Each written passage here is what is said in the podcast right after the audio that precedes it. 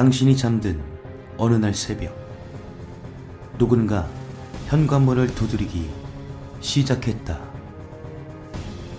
누구냐고 외쳐보지만 그는 말없이 계속 문을 두들겼고 그 소리는 점점 커져만 갔다.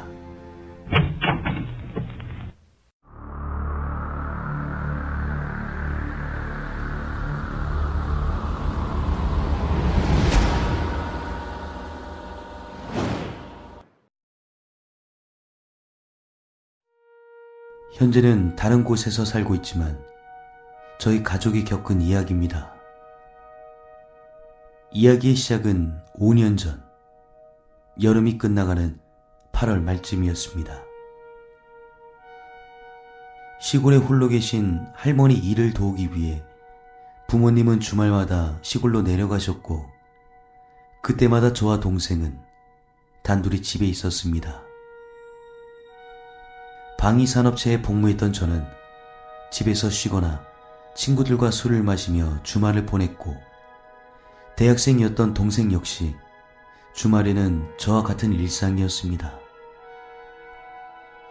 그리고 그날은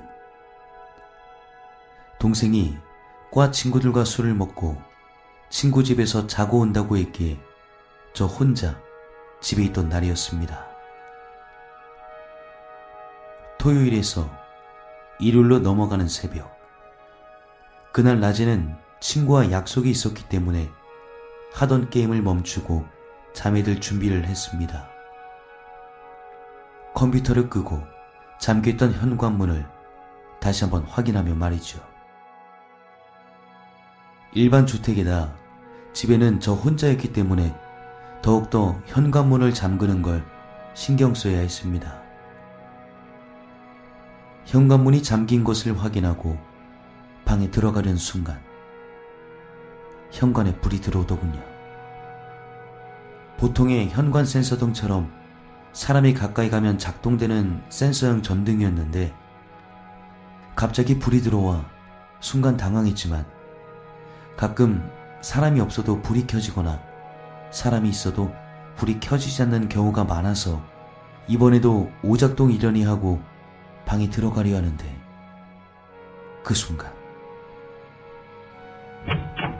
현관문이 금방이라도 열리듯이 덜컹거리기 시작했습니다. 잠긴 문을 억지로 열려는 듯 현관 손잡이를 잡아당기는 소리가 계속 들렸습니다. 간혹 동네에 도둑이 들었다는 얘기를 들어 조금 무섭긴 했지만 침착하게 저는 누구세요? 라고 말했습니다. 밖에 있던 누군가가 제 목소리를 들었는지 잠깐 덜컹거리는 소리는 멈췄습니다만 잠시뿐이었습니다. 다시 덜컹거리더군요. 이 정도면 동생이나 부모님의 장난은 아니라고 생각한 저는 순간 강도인가 싶어 곧장 집안 창문이 잠겨 있는지부터 확인했습니다. 이어 문을 두드리며 신고하기 전에 가라. 애써 강한 척 현관 앞에서 소리쳤습니다. 누구냐고 소리친 뒤에도 그 덜컹거린 소리는 몇 번 더 들리더니 문이 열리지 않자 포기한 듯 잠잠해지더군요.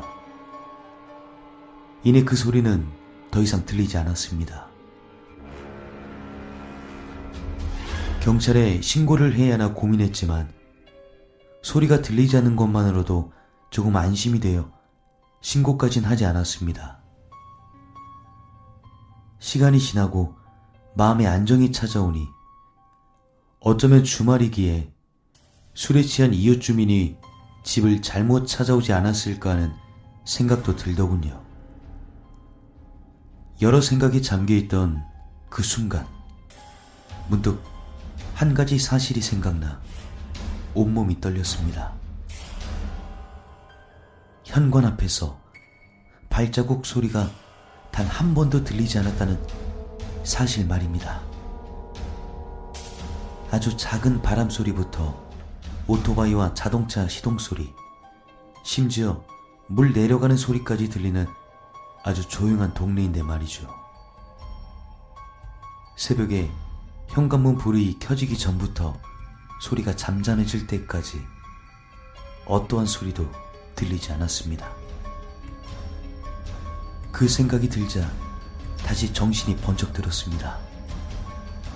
그날은 거실에서 현관을 바라보며 눈을 뜬 채 밤을 쥐새우다 해가 뜨는 새벽 5시쯤 잠이 든 것 같습니다.